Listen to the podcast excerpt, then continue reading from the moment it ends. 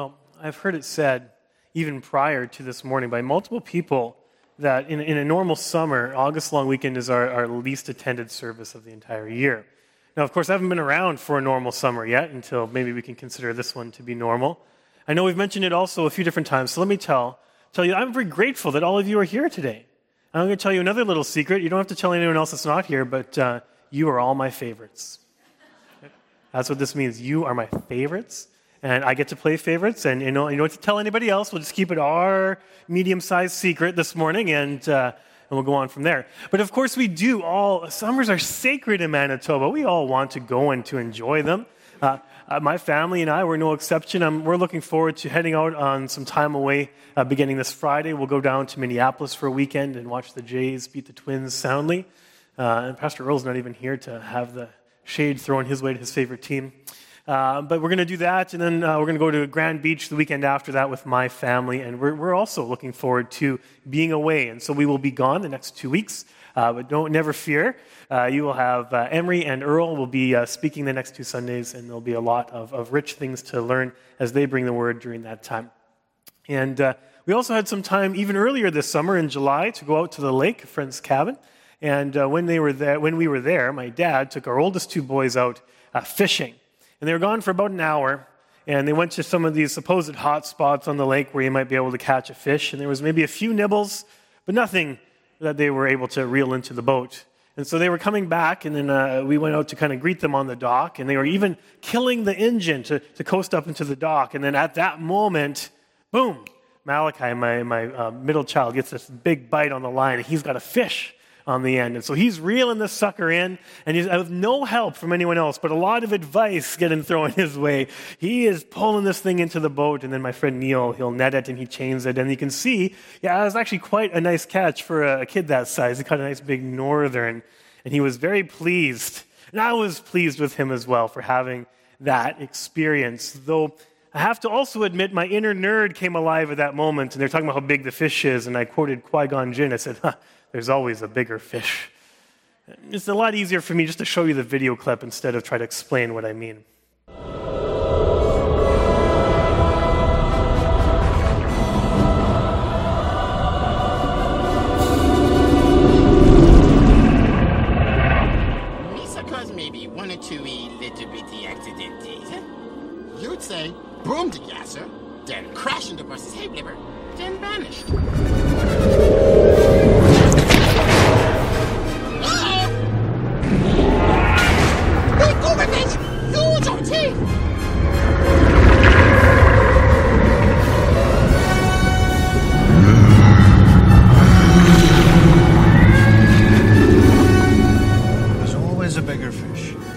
Why would I even bring this up? Why would I bother sharing that quote or that clip? Well, I'd say just in the same way that Qui Gon understands there's always a bigger fish, it's also true that our fears are prioritized. It'd be true of us to say there's always a, a bigger fear. Not all of these things that we struggle with or deal with, as we've been focusing on fear, not all of them are created equal. We have some that are much larger than others. For example, you might be f- afraid of water and never go swimming or never even like to be on a boat, but if all of a sudden one of your kids is drowning in the lake, you'll jump in in two seconds flat, won't you? Because the fear of losing that child is much bigger than your fear of water. Or perhaps you're undergoing some financial strain and you're looking at all the rising cost of fuel and, and groceries and inflation and, and all of these things are, are, are getting your attention, but then you go into the office the next week and all of a sudden there's these rumors floating around that a certain number of jobs are going to be cut and people are going to be laid off. Well, all of a sudden you could quit worrying about grocery prices in a heartbeat because one fear is much greater than the other. Another thing that I was able to do when my in laws were visiting this past week is we went up to the lookout in the Forks. It's only six stories high, but it's high enough to be high. And if you're afraid of heights, I don't think you'd ever choose to go up there. But perhaps if you're someone that deals with maybe even a minor fear of heights, you've been in a situation where your group of friends really wanted to go do something, like go up to that lookout, and all of a sudden you find yourself six stories up in the air. How did I get here? Well, the answer is that that fear of what people might think of you, that peer pressure, would be greater than your fear of heights. Not all fears are created equal, they're prioritized. There's always a bigger fish. For me, it became something that was very personal during COVID. And, and at the time in the pandemic, a lot of my fear around this was well, I didn't want my parents to get sick. I certainly didn't want them to get sick. I was worried about what would happen to them. And yet, when my mom was diagnosed with cancer, pretty soon all my fears about COVID, I didn't think about for even two seconds. I thought about it every day for a year, but all of a sudden all that was gone because there was something bigger to deal with. So you will know, if you take the time, you will know your greatest fear. It is the one that pushes all the others away. It wins the king of the hill. It's the biggest fish. When we come to Scripture, when we look at our approach of fear, we need to understand that the fear of God is the biggest fish. It is the biggest fear. It is greater than any other fear that we may deal with, even if your fear and anxiety seems crippling at any given time. This is the point that Jesus makes when he's talking to his followers in Luke chapter 12, verses 4 to 7. You can turn there if you would like. I will read it for you out of the English Standard Version. Jesus is, uh, is, is telling his followers, I tell you, friends, there you go, his friends. Do not fear those who can kill the body, and after that have nothing more to, that they can do. But I will warn you whom to fear. Fear him who, after he is killed, has the authority to cast into hell. Yeesh. Yes, I tell you, fear him. But then his tone shifts. Are not five sparrows sold for two pennies? And not one of them is forgotten before God. Why, even the hairs of your head are all numbered. Fear not, you are of more value than many sparrows. So Jesus is saying, well, what can flesh do to you? What can other people do to you? What can the fears and the concerns of this world that you hold, how bad can it be? Well, the worst that they can do is they can take your life. That seems pretty bad to me, Jesus. Yeah. He says, but there is one more. There is one greater whom you should fear. There is one who does not just hold the power of your life in their hands, but the power of your eternal life. That is whom you should fear. And of course, that makes sense. If someone can only do this, but God is, is capable of doing that, then of course he would be the one to fear. Everything else just affects the here and now. To borrow language that we've used so far, everything else deals with the kingdom of earth. And yet God is the king of the kingdom of heaven, an eternal kingdom, one that is much more worth investing in. He and He alone is the one who will judge who holds our eternal destiny in our hands. And so, what we have here, what we read together, is truly an uncomfortable warning. this is not something that, that, that is easy to read. The fact that we are to fear God because He has the authority to cast into hell. He's the one who will judge us perfectly. But Jesus gives the stark warning because He wants us to be convinced, rightfully so, that the fear of God is greater than any other fear that we have in this life. And he does not want his friends, he's talking to his friends. He is not doing fire and brimstone from a pulpit just to, to gain followers on Instagram. He's talking to people he cares about. And he wants those he cares about not to be crippled by fear. And he knows that the fear of God is more than capable of pushing all other smaller fears away. Yet I also realize from this passage that Jesus knows this is truly an uncomfortable warning, this reminder of the judgment of God. And so he does shift gears and he acknowledges, yes, God has this power and authority, but then he uses, again, this teaching method we've talked about, the how much more. He says, if God cares for the sparrows, he's not forgotten them. How much more will he care for you? He has not forgotten you. He knows you and he is mindful of you so much, says Jesus, that he knows even the numbers of hairs on your head which to me, the older I get, I'm like, that's easier and easier every year. Used to be a much more compelling case, right? God knows, He understands, He cares. And so while we should fear Him, we should also take comfort in His love for us. So that is why Jesus can say, even in this reminder of the fear of God, fear not. You are of more value than the sparrows. You are valued by God. But the truth remains, and, and, and that lesson Jesus teaches is still crystal clear for us that proper fear of God delivers us from the grip of all other fears. Proper fear of God, it's the biggest fish, it's the king of the hill. It will push out, cast out, deliver us from all other fears. We need to fight fear with fear. Now, this would be a very short sermon, but we need to learn what fear of God is. That's going to be the key. because we do not fear God in the same way that we fear other things. That's not even what I believe Jesus is mainly speaking of here in the passage in Luke we read together. That Greek word for fear used in Luke 12 is phobeo, which is where we get our root word for phobia from. It's a very familiar word for, word for us when we talk about some of those big, huge, crippling fears. Like if you have a fear of, of tight spaces, you have claustrophobia. Right? And I think if you have fear of wide open spaces, it's agoraphobia. You can be afraid of both. And people are, are that way. And we use phobia to describe these feelings of terror, our greatest fears. And that is the most common way that this word would have been used uh, in, in the Greek world as well. This feeling of fear or terror, like being afraid of the dark, being afraid of heights, being paralyzed by public speaking. All of those things would be a phobia, phobeo. And yet, that's not the only way that this word can be used. And, in, especially in Luke's gospel, he'll use it to talk about the fear of God. And this fear is something different. It's not talking about abject terror. It's talking about being in awe and reverence towards God. Proper fear of God is to be amazed by who He is, to be struck by how big He is, how unexplainably powerful He is, and how small and tiny we are in comparison. That is the fear of God that we are talking about, where we just begin to even try to think of these things, and all we can do is say, Wow, we are blown away by who God is. And so, if, if you are someone that wants to fight the grip of fear in your life, then you need to recapture your fear of God. You need to recapture your awe and reverence of who God is, how powerful He is, how amazing and holy He is, of how much He has done for you. And when we can recapture that fear of God in our lives, then yes, I truly do believe our other earthly temporary fears will get pushed to the side.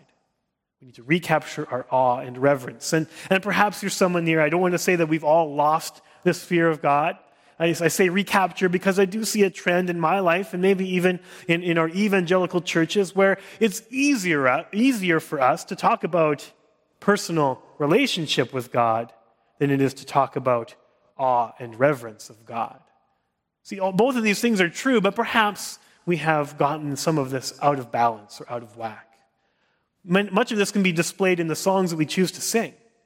There was a trend, uh, especially a few years ago, uh, of talking about Jesus in really intimate terms. And some of it actually made me uncomfortable. I talked about these as, as Jesus is my boyfriend songs. We've sung a few here, and they're not necessarily bad, but, but they're just so focused on the, on the intimate, like how he loves us. You guys remember that song? We sing it every once in a while. And you'll sing or read these words When heaven meets earth like a sloppy wet kiss, and my heart turns violently inside of my chest.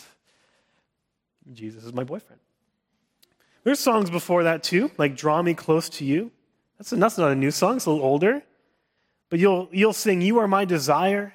No one else will do because nothing else can take the, your place to feel the warmth of your embrace.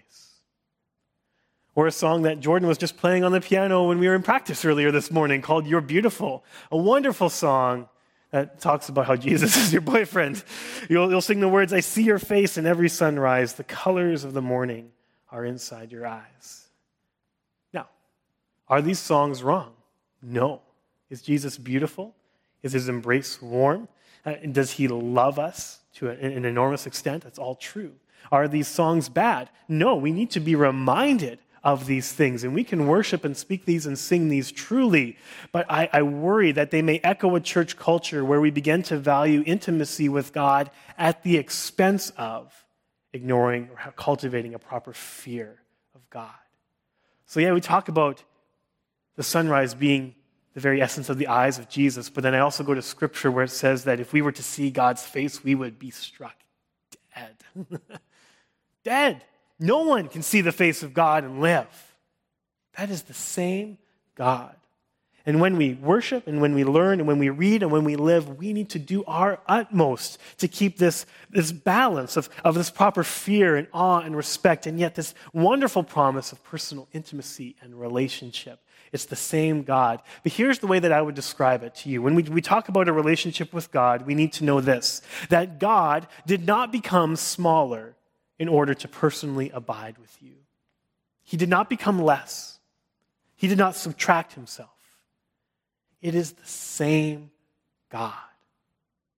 That same spirit that when they built the temple, it came in this holy cloud. It was so beautiful that everyone had to rush out and fall on their faces. That same holy presence of God abides in us. We are a temple of the Spirit now. And God has not lessened himself in order to make it so. This is a miracle. This is one of the truths of the gospel, the good news of Jesus Christ. That that same amazing, awesome majesty of God can abide with us.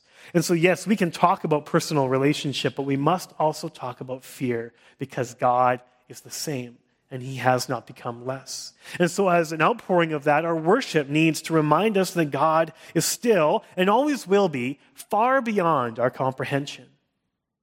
So, consider this, church. Just remember that our God is the creator of the universe. There was nothing, and then God spoke everything into existence. The name of the Lord Yahweh means I am, which points to the fact that God was and is and is to come. He is eternal. He has always been. He is now. He will always be. And He will always be the, cha- the same. He is never changing. I am, says the Lord, each and every day He is. God is so incredibly powerful that we can't see His face and live. And when Moses would even meet in the presence of God, he would come down from the mountain. If he was up on Mount Sinai, he'd come down from the mountain and his face would be glowing, physically glowing with a heavenly radiance that was so bright, people would ask him to veil his face so that they could actually talk to him. That's the glorious presence of God. The presence of the Lord is also described as a whirlwind of power in Job, a pillar of flame and cloud in Exodus, and none could stand it. So again, when Moses would go to meet with God on the holy mountain, they had to cordon off the base of the mountain because if people would come too close, they would die. This is God. This is his holy presence. The people had a certain fear, an appropriate fear.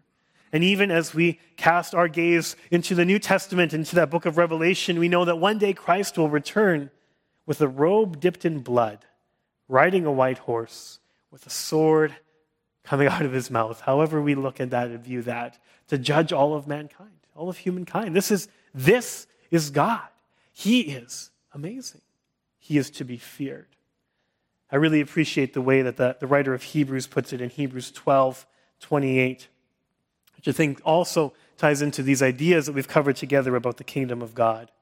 Uh, Hebrews 12, 28 and 29. Let me read those verses for you as well. Therefore, let us be grateful for receiving a kingdom, the kingdom of heaven, that cannot be shaken. And thus, let us offer to God acceptable worship with reverence and awe, with fear. For our God is a consuming fire. That's who he is. He is a consuming fire. His kingdom cannot be shaken. Let us fear him and fear him alone. To talk about fear of God is to sum it up by saying that God is holy. Well, thanks, Pastor. Now, what does it mean to be holy? Well, to be holy means to be set apart. It's to say that there is nothing and no one that is like God. He is completely other. Not only is he unique, but he is someone that we cannot and can never fully understand or fully comprehend. God is unlike anyone or anything else. Now, there are so many ways to describe God's holiness, but there are two ways that I want to describe it here today that I believe will give us practical keys to, again, cultivating this fear of God and His holiness in our life. And these are two things that we need to balance in order to truly overcome our fear. The first is this God is holy in his justice and his sternness. You could also say things like God is holy in his wrath. This is something that Jesus touched on in Luke 12 that we read together. God has the authority to cast into hell. God is holy, and because he is holy, he cannot abide sin. He is perfectly without sin. But not only that, he cannot even be around sin. He has this wholly justified hatred of sin. He cannot abide it. Do we sometimes fall into the temptation to abuse grace, to downplay the severity of our sin? Do we lack God's holy hatred of sin in our life?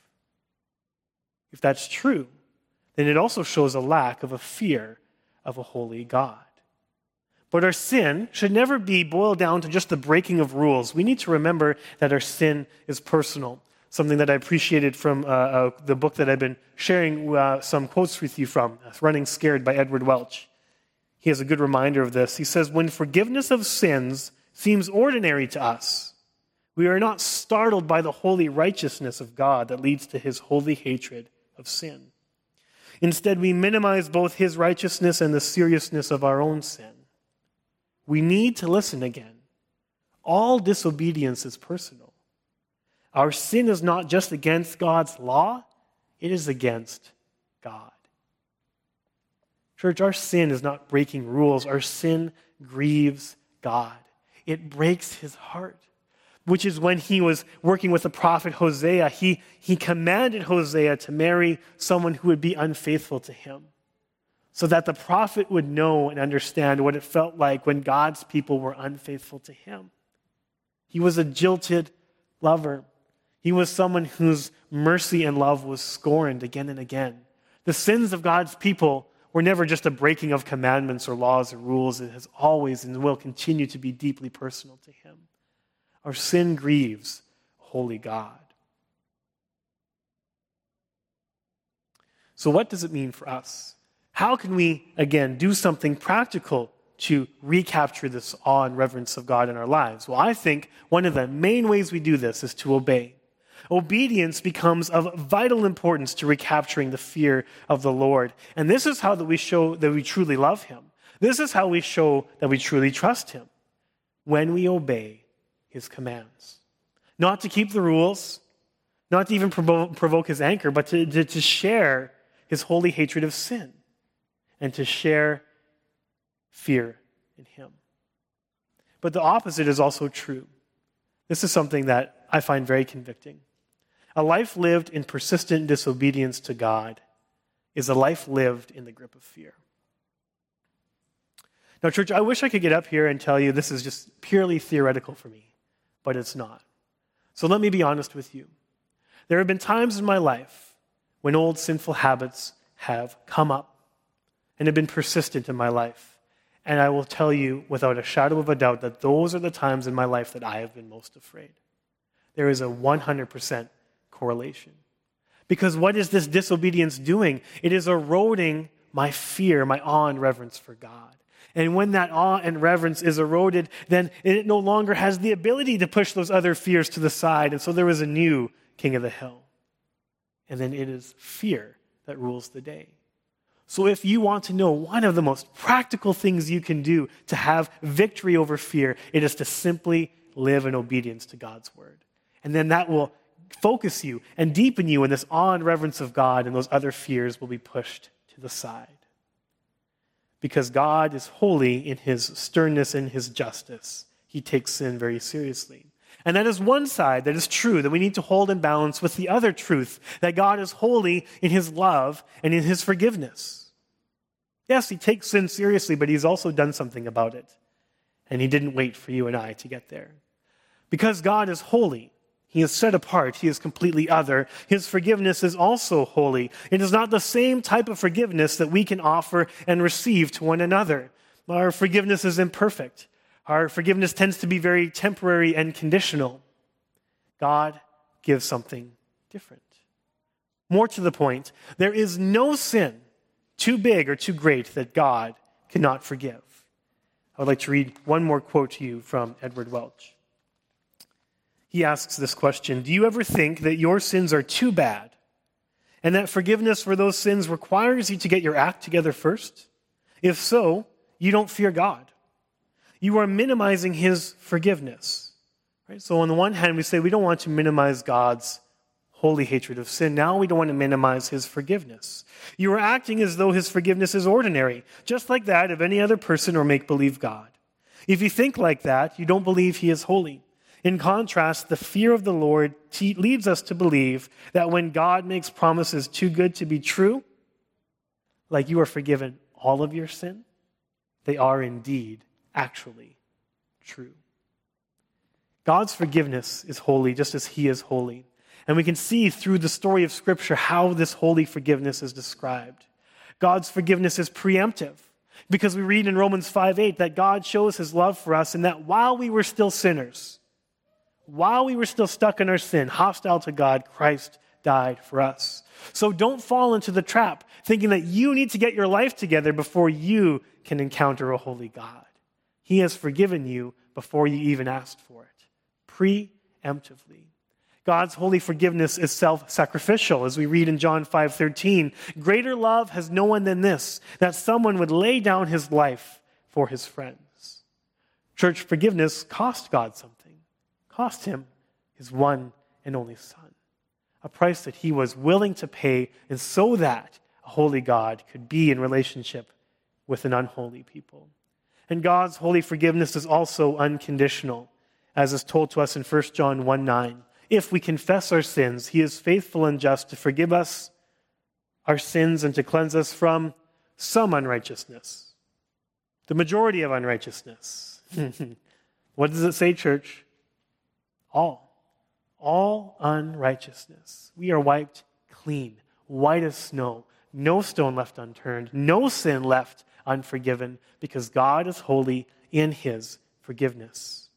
And I believe that last verse I quoted for you, 1 John 1 9, also gives us another practical step to take to remind ourselves of God's holiness, of His love, and His forgiveness. And that's the step of confession. So, if you want to know two things you can do when you walk through these doors to again recapture that fear of God, it is obey and confess. Obey His commandments and confess when you mess up. You can confess to your pastor if you want, but you know, I really don't have one of those cool little phone booth things where I sit in there and you tell me everything bad that you've done. I kind of wish I would sometimes. I feel like, man, my sermons could really hit home if I just knew what everybody was doing, you know, the rest of the week. I'd be really on point. No, I don't, I don't want to know. I don't need to hear your confession. We, through Jesus, you have the ability to confess right to the Heavenly Father. And you can acknowledge to Him, Father, I have wronged you. I have grieved you. I have fallen short. And He will say, Son and daughter, you are forgiven. That act of confession is powerful. It's powerful in allowing us to be reminded of the holiness of God's forgiveness and to fear Him more. But what's beautiful is that you can not only confess to God, though you need to do that, that's required, but you also have the opportunity to confess to a brother and sister in Christ. Again, doesn't have to be your pastor, and it shouldn't be just anyone, but there is tremendous power in going to someone that you trust and saying, hey, I need to confess something to you. I need, I need your help in this area. I'd like you to hold me accountable in these ways. And this is, this is another practical thing that we can do to, to drag these sins from the dark out into the light. And you know what? It allows us to, to truly trust one another as, as a body of Christ and spur one another to this love and this fear of God that we're all hoping to achieve. So, how do you cultivate your fear of God? You, you obey his commands and you confess when you fall short. This helps immensely in recapturing our fear of God. But when we talk about God being holy in his sternness and his justice towards sin, and holy in his love and forgiveness of those sins, and we, do we realize that we're talking about something very specific? Someone very specific. The fact is that the good news of Jesus perfectly displays this holiness. On the cross, when Jesus bled and died for our sins, we saw the wrath of God in full be poured out for the sins of the world. God did not hold back. He has a holy hatred of sin. He judges completely and truly. He did not make himself any less in that moment. It was poured out on Christ. Justice was done, and yet, as Jesus himself declared in that moment, it is finished. That wrath is complete. In Jesus, God bore the punishment we all deserve so that he could freely offer us forgiveness.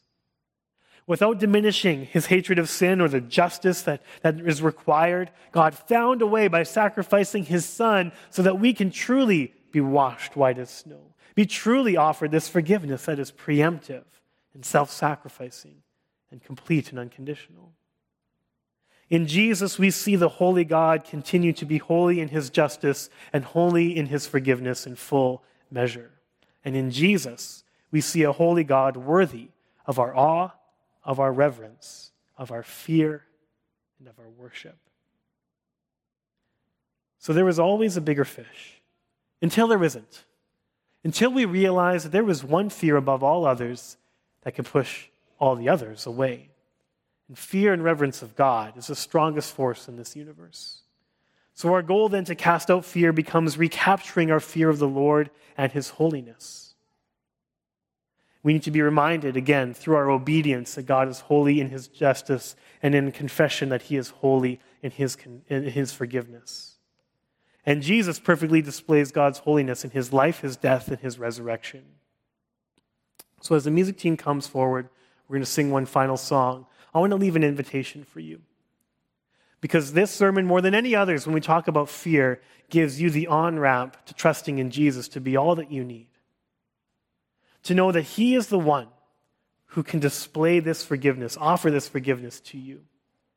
And so, if you're thinking here, I've been afraid a lot, and fear of the Lord is not something that I've ever had, then today is, is, a, is a wonderful time to begin that journey of trusting in the sacrifice of Jesus for your sins to know that you can start today to encounter this holy and majestic God. And you can fear him and you can also relate to him. And now is a wonderful time for all of us to worship a holy God and fear him alone. And so I'm going to invite you to stand. And the final song that we're going to sing together is called Only a Holy God.